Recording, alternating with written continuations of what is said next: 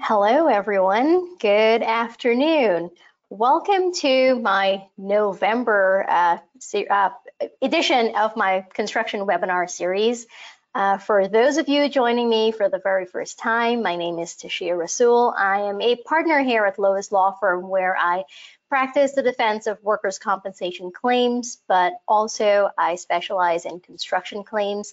I oversee a team uh, who handles uh, construction claims exclusively, the attorneys and the paralegals.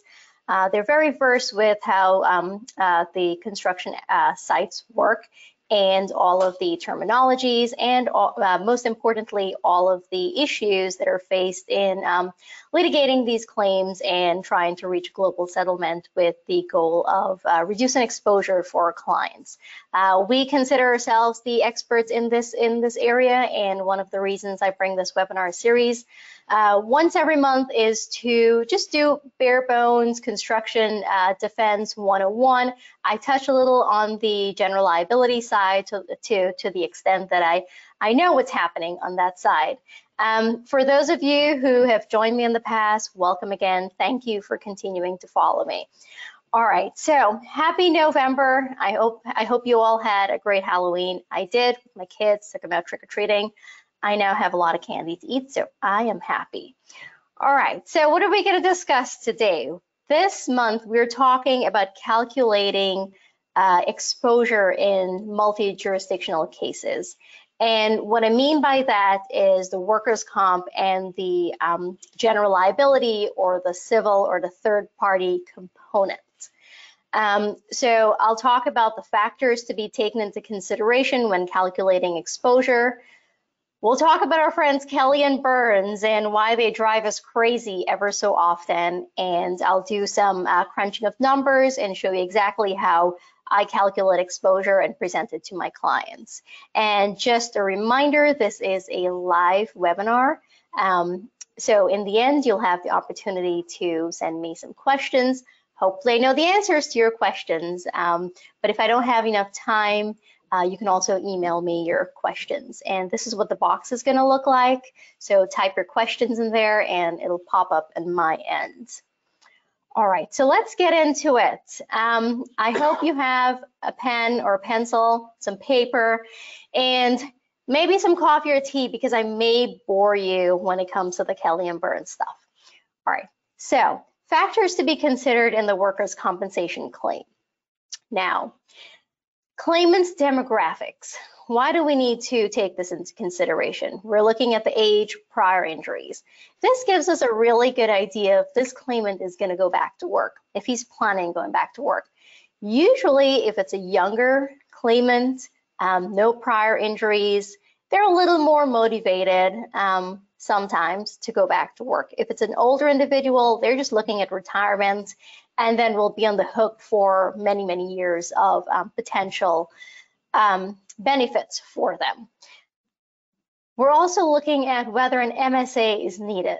This is very important because the medicals do make up a very big uh, uh, component of any settlement, especially if the claimant had multiple surgeries and also especially if the claimant is older and has more um, pre-existing uh, condition, degenerative conditions that are contributing to, um, you know, a failure to heal properly and so forth. They try to like convolute all of the treatment and then the MSA just uh, is, is driven up.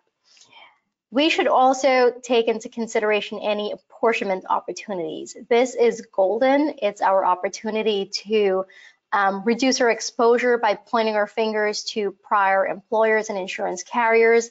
And if successful, it could help to reduce exposure significantly, especially in those occupational disease uh, repetitive injury claims, where, for example, the claimant is a plumber or an electrician or an iron worker for 25, 30 years, and you know he's now on our job site for one month and is claiming that he has finally, um, you know, decided that he finally has injuries that results of his 25 years of um, work, and now we're trying to tack the liability back on the prior carrier. So this is very important, and we should always be looking at our files for apportionment opportunities. Additional factors, medical status. This is very important. Um, for those of you who handle the workers' comp claims, you know we have eCase. Uh, the claimant and uh, his doctors and his attorneys are responsible for uploading the medicals. This is how we check it every week. We're in there looking at what the updated medicals are, what they're saying about degree of disability. Oh, wait, he's being referred to Dr. Marola. He's going to be chopped up in a couple months. We know, we, we kind of know where the medicals are going to go based on who the claimant's attorneys are and who their doctors are. So it's good to know the medical status and based on this experience of knowing who's who and where it's going next, we, we're, we're kind of able to predict the medical future of any particular claim. We look at things also like, is he actively treating or not really treating? Because if he's not, then we know it's kind of winding down, his injuries weren't serious, and we're gonna wrap this up sooner rather than later. We look at the surgeries that the claimant underwent. I mean, we all know surgeries never make a claimant better, right? They they always make them worse. Why? I, I don't know. Let's let, let, let's hear what the doctors say deposition after deposition, right? They always come up with a reason. But um, we should always be uh, fighting this and um, keeping in mind the surgeries that the claimant underwent when we are getting an IME. So hopefully the IME is going to say, well, the surgery actually helped the claimant to improve, or um, you know, it's it's it the claimant is expected to improve within the next six months as a result of the surgery. Um, we should also be looking at medications. So medications is really a driving factor of the medical component. I've seen um, MSA after MSA that allocated uh, tens of thousands of dollars, sometimes hundreds of thousands of dollars only to long-term uh, medication use, which I personally think is unnecessary um, because it's in the doctor's report saying that the claimant needs it.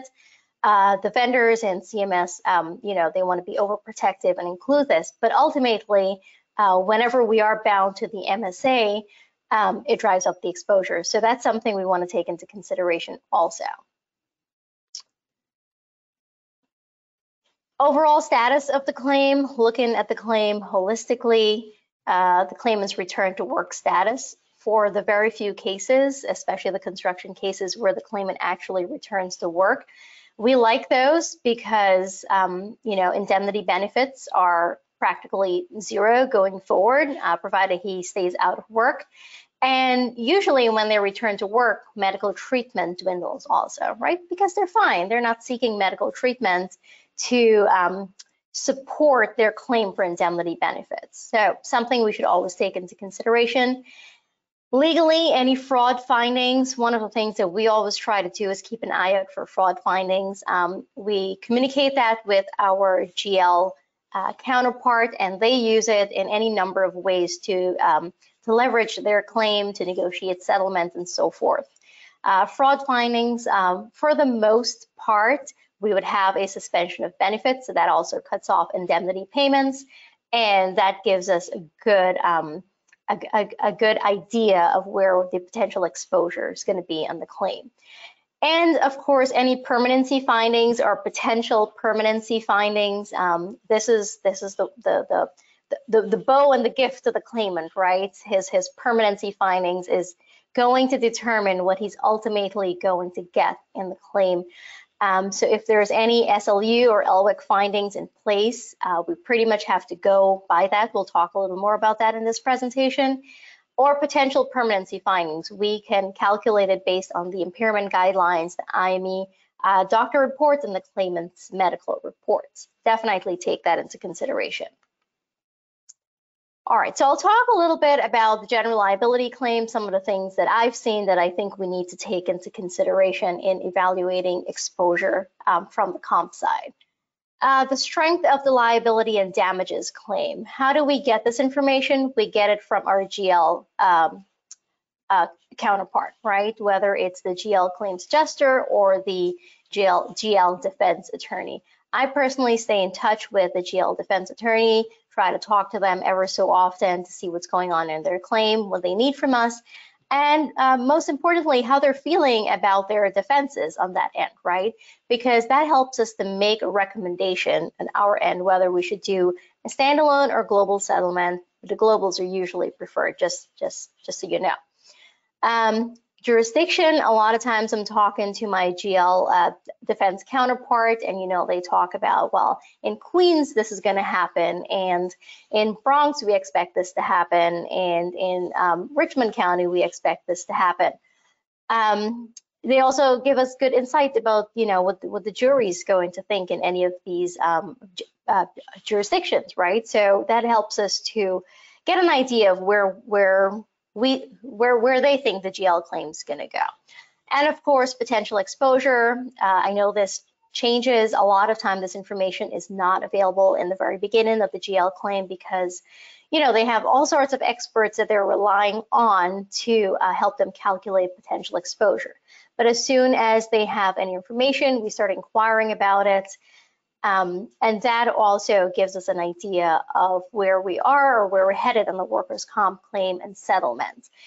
And so I know I'm just saying in general terms, it gives us an idea. Um, it, it's hard for me to explain, for, for these factors that I just went through, there's no uh, putting a number on it or um, like uh, put in like a percentage on any of the factors. It's just based on our experience and how we see the cases go after doing them. I've been doing this for more than a decade now.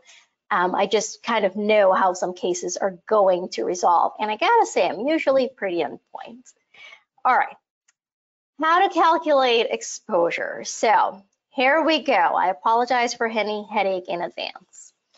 Now, there are two lines of exposure, the indemnity and the medical. In the grand majority of cases, we're closing out both of these at the same time. In some cases, we're closing out the indemnity, leaving the medical open, because the claimant uh, just wants to make sure he has enough coverage for uh, future treatment. With the global settlements um, that I've talked about in, in previous webinars and that I'm a big proponent of, uh, we usually uh, close at both the indemnity and the medical portion also. We just want the claims to go away, right? We don't want any additional exposure. So in addition to thinking about the indemnity and the medicals and where we want to go, we have to look back. We have to look back at the prior payments paid to date. There are some cases where we've paid out $10,000 total for indemnity and medicals. Those are the better cases. Other cases I've, I've had, we've paid out hundreds of thousands in both the indemnity and the medicals, and that creates a little more um, uh, complications with uh, the, the crunching the numbers and determining uh, how to settle and when to settle the claims. So for indemnity, we're talking about two main things here. We're talking about SLU findings and LWEC findings. Now, keep in mind, a lot of times we're settling cases even before we get to the permanency phase, right? So if there's no current finding, we try to use the IME report as a guidance. If we don't have an IME report, I'd recommend getting it because it's our own medical evidence. And, you know, we're not solely relying on, on the claimant's uh, doctor's treatment plan uh, in, in trying to predict a potential permanent uh, impairment. Um, in the meantime, I, I usually use the claimant's doctor's findings as my worst case scenario, right? I never trust them for my best case, although I know I'm going to attack them on deposition and the claimant on cross-examination because I'm going to have a great IME. Um, I use it for a worst case, just in case my, my client wants to know, hey, do you think we're going to end up with a 75 or a, a permanent total disability? Or let me take a look at what his doctor is saying. But keep in mind, we're going to have our own IME. Uh, be sure to reference the impairment guidelines. I've seen a lot of times where we're talking about um, potential exposure, like, or we'll end up with a 50% LWEC or a 35% SLU, and I'm looking at the analysis that I get from maybe the claims adjuster or um, you know whoever is is crunching the numbers. It's very very important to reference the impairment guidelines. They are clear, they're concise, they tell us what to do. They tell us what percentage is allocated to a particular injury, um, all of the criteria that needs to be met. This is how we're able to predict um, the 60% LWEC, the 75% LWEC, or the 25% LWEC. We should be incorporating them into our analyses. For SLUs, if there's been a finding, then we know there's no additional money moving for indemnity, except in rare cases where um, they would file for a, a, a, reopener to reopen the, the indemnity portion because there's a change in condition. That something is usually litigated, but it happens only maybe like 1% of cases. Generally with the SLU, they take their payments and they go away, right? And they stop trading. So there's no more indemnity exposure for the SLU when there's been an SLU finding for the LWEC cases, and um, so just to clarify, I'm sure you all know the SLU cases are generally the the limbs, the the the shoulder, the elbows, the wrist, the fingers, the knees, the feet, um, and and the toes. Um, the LWEC cases, which is what we see in the construction cases because of the nature of the accident, someone's always fallen from a scaffold, or a bucket or a step stool. It's almost always a fall, right? So the neck's injured, the back's injured, uh, supposedly, and those uh, those drive up the cost of the the, the claim. Um, or traumatic brain injury, which is like the new back fusion. That's something they're pursuing now. Anyway, so for those kinds of cases, we're looking at LWEC, loss of wage earning capacity. That's how permanent impairment is calculated in those cases. If there's been a finding take into consideration the amount of LWEC paid out already. What I mean by this is for LWEC, there would be a cap 300 weeks, 400 weeks. If you've already paid out 100 weeks, then you know you should be getting credit for that when you're calculating or negotiating settlements. Um, we should also be taking into consideration the present day value of the outstanding LWEC awards, right? We're not giving away extra money here, no extra dollars for the claimants. If we were to give you the lump sum money today, we're doing it at the present day value, not what it would be at the end of 400 weeks. Okay, medical exposure, I just talked about it a little bit. Um, we should be looking at the recommended or the planned treatment. What is the anticipated cost? The claims uh, handlers, the adjusters are very good with putting this together because of their expertise. Um, looking at the medical fee schedule, the, the actual cost that they would have to pay for a particular treatment. And with our um, with our experiencing certain doctors or certain a group of doctors and certain attorneys, we know where the medical is going to go. So in collaboration with the claims handlers, we're able to say, all right, well, you know, we think this guy's really going to undergo this additional surgery. He's going to try to do an additional year of cognitive treatment, even though it hasn't been uh, working or even though he hasn't um, needed it. But we do have to, for the most part, take into consideration that future treatment.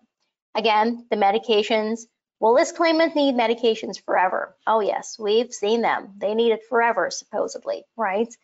Um, and again, if the MSA is needed, uh, the, the liability will be based on the MSA, especially if we have to get CMS approval, we have to disclose the MSA and we'll be stuck, st stuck with it. So if the MSA is coming back at $300,000 and the claimant's on Medicare, and we have get CMS approval, then we're going to have to pay out the $300,000 for that. All right, so section 29, section 29. This is something we do all the time in these construction claims um, when we're talking about global settlements or, you know, when there's a third party claim. So I refer to the third party claims as the general liability claims. I don't know, it's more sophisticated, I think, but it's the same thing I'm talking about, right? Section 29, workers' comp law, section 29 provides that a workers' compensation carrier that has paid out indemnity and medical benefits has a lien on the proceeds of any third party settlements. Now, clients often ask, well, you know, they're they're they're really suing me on the GL side or the third party side. Do I still have any section 29 rights here? Because it's really the same pot of money. And I'm talking about like the OCIPs and the CCIPs, the wrap up clients, right? And my answer is, of course, yes. I mean, it can be done two ways. It can be done in negotiation of settlement, will waiver lien, full a full waiver or a partial waiver in uh, exchange for a $0.32 and a certain amount on the GL side. That's usually the easier way. The a little more complicated way with some back and forth would be, all right, so we recover a lien and then we take that money and we pay it out on the section 32 and then we close the general liability claim and the workers' comp claim at the same time. That's a lot of like back and forth, and I think we lose a lot of um, negotiation leverage when we do it that way. So the answer is Section 29 applies and use it in negotiating settlement. Okay, how does the reimbursement work? So here's where we talk about our friends, Kelly, Burns, and Bissell, right? They're the ones that really laid out how the Section 29 lien reimbursement works. So I'm going to try to make this as simple as possible. But as a reminder, this uh, this webinar is being recorded, so you can go back and watch it.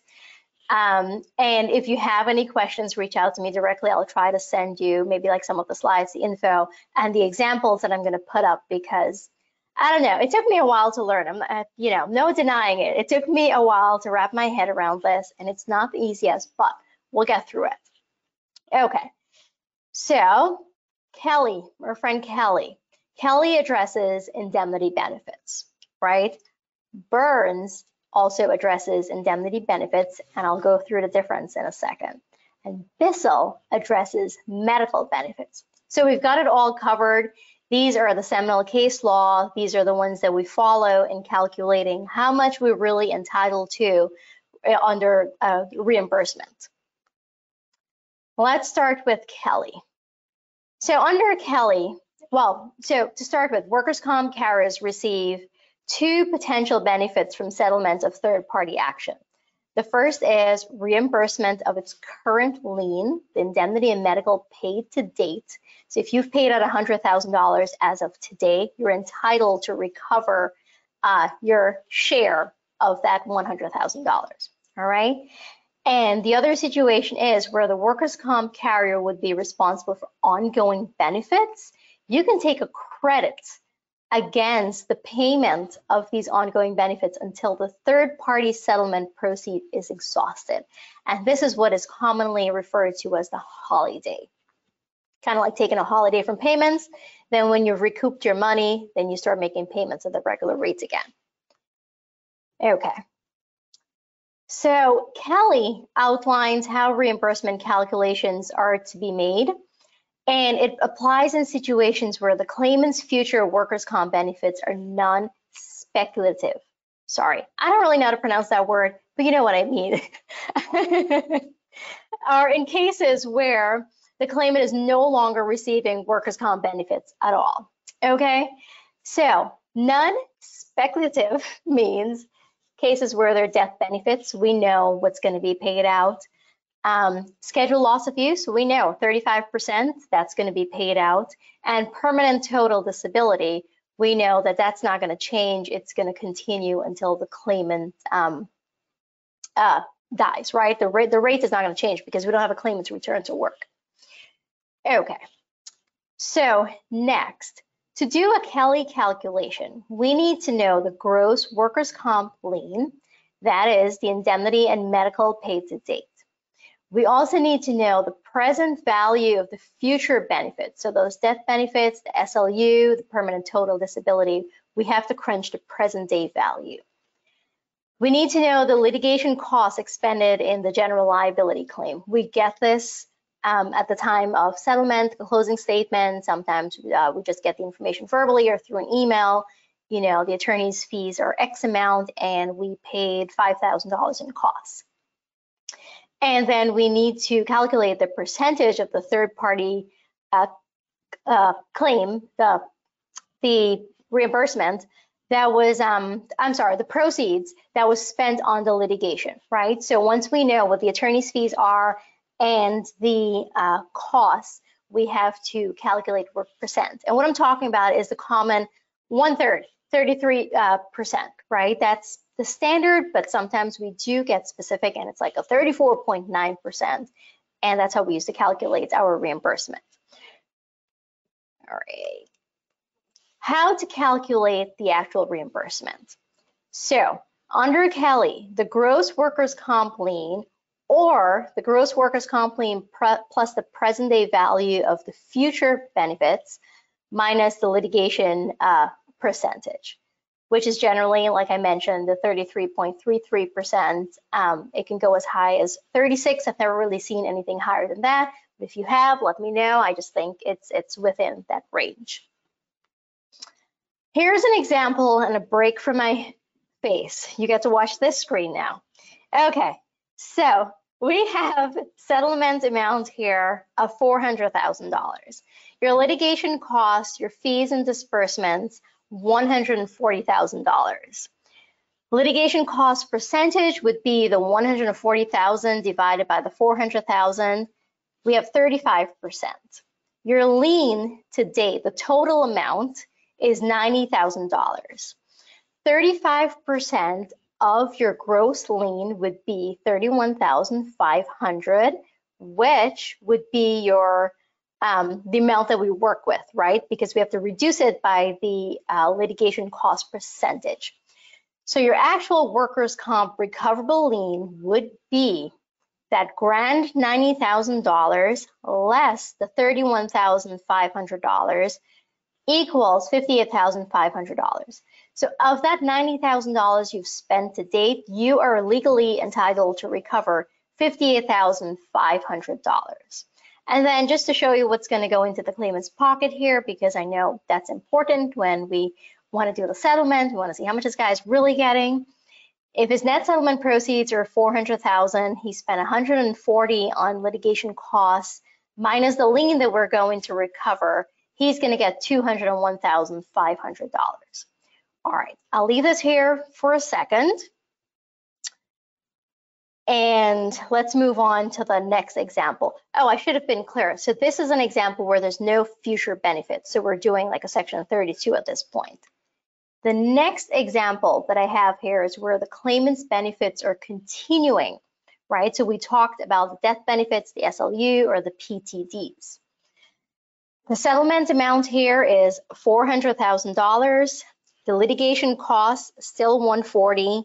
The percentage is still 35%. The lien is still 90%. Now we have to calculate the future benefits. So $300 a week permanent total disability benefits. That's my example here. The claimant's expected to live an additional 40 years. The total he'll get is $624,000. And we're just going to assume for um, clean numbers that the present day value of $624,000 is 100K. So the lien plus the future benefits is equal to $190,000. And then we have to reduce that by the 35%. So now we're wondering, wait, why are we not reducing only the prior? Right? Only the prior paid indemnity medical. This is because the distinction here is because there's ongoing benefits that he's actually entitled to. So the $90,000 lien is then reduced by the future benefits. Um, so less 66,500 and we get 23,500 and this would be the recoverable lien amount and then the workers, uh, workers comp carrier get to take a holiday on the balance of it. All right, so the net settlement um, amount that's going to the, the claimant, it would be $236,500. And just so you see the, the math here, it would take the workers' comp carrier about 788 weeks, 15 years to pay out the net amount of the settlement if we were doing $300 a week. And then the carrier would get to take a holiday for 15 years and resume the payments at $300 per week until the claimant dies. All right, I hope I didn't confuse you there. Let's move on to the final Kelly example.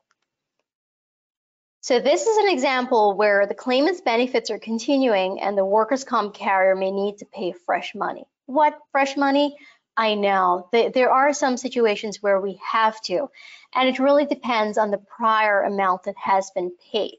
So I think it's it's very important for us to consider this also um, because we don't want a claimant's attorney saying, hey, the reason why we have a higher settlement demand and we're not budging is because my guy would be entitled to additional money going forward. So in this situation, the settlement amount is 400,000 again, litigation costs 140,000. The 35% uh, remains. The lien is only $20,000 here. And the future benefits, we're using the permanent total disability benefits here again of $300 a week and the same uh, present value of $100,000. what we have to do is uh, add our current lien paid to date to the future, the, the, the, present day value of the future benefits that we're going to be liable for. And if you see the math here, 35 uh, 35% of 120,000, we get 40,000. And the 20,000 lien is then reduced by the future benefit. So we're subtracting the 40,000 from the 20,000. Now we got a negative 20,000. So what do we do here? That doesn't seem right, right? Here's where the carrier then has to pay the $20,000 in fresh money. Um, the claimant settlement proceeds in this situation, after crunching the numbers, would be about $280,000. And the carrier would then get to take a holiday for approximately 18 years to recoup that money. All right, these are the three classic Kelly situations. And so Kelly is usually the less popular one that we talk about when we're doing the construction claims.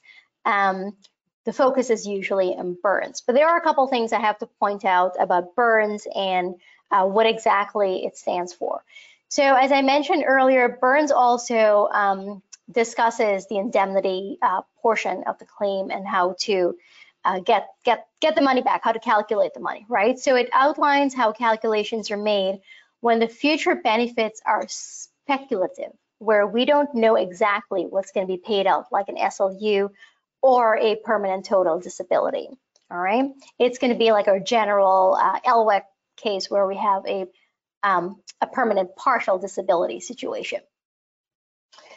Uh, also, something to note, um, I have it here up on the slide with regards to um, like a permanent partial disability. If you're wondering why that is considered um, speculative, it's because the claimant can return to work and the benefits would cut off, or there would be a reduced earnings claim and award made where you're actually paying less, so it could potentially change. So there's still some speculation as to what you're really going to pay out.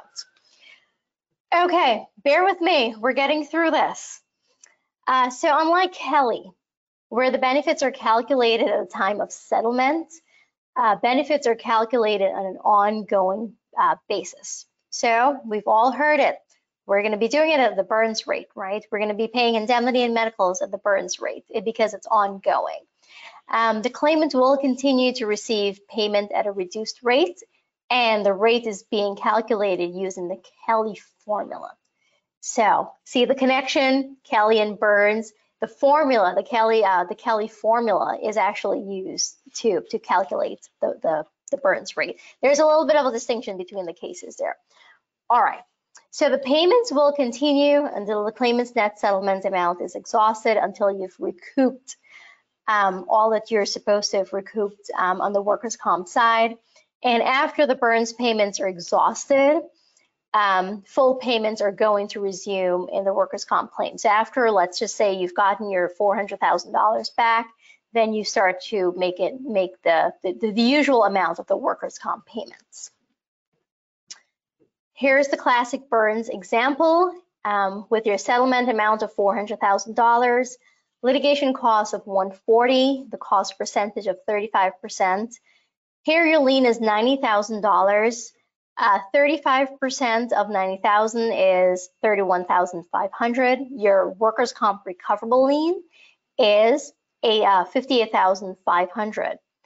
The net settlement uh, to claimant is going to be 201,500. And here's where we talk about the Burns rate. Your weekly benefit payment amount that you're going to continue paying because you know payments are required under the workers' comp claim, the claimant's still out of work, would be the Burns rate, and it would be 35% of the weekly benefit.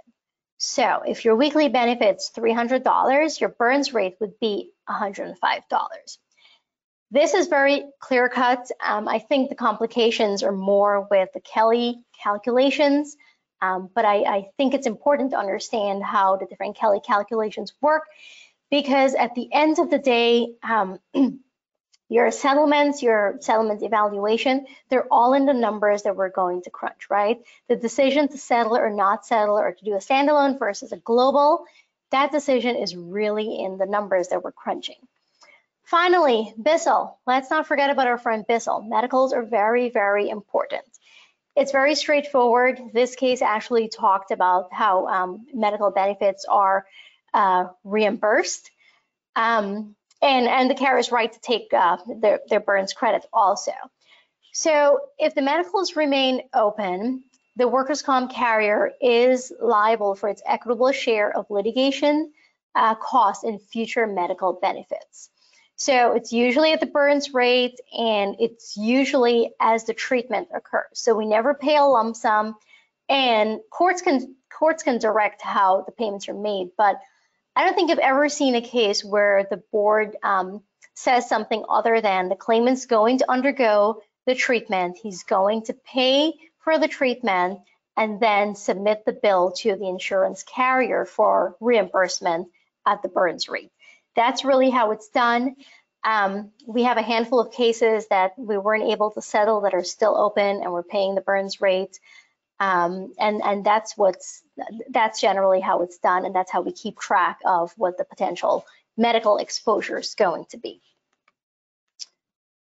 Um, all right, so I just went over this. The claim is responsible, and then the court can uh, say how it's going to be done. All right, so that's it. That's it for calculating uh, exposure in multi-jurisdictional claims. Those are all the factors that I look at when I'm telling my client uh, what I think the claim is worth.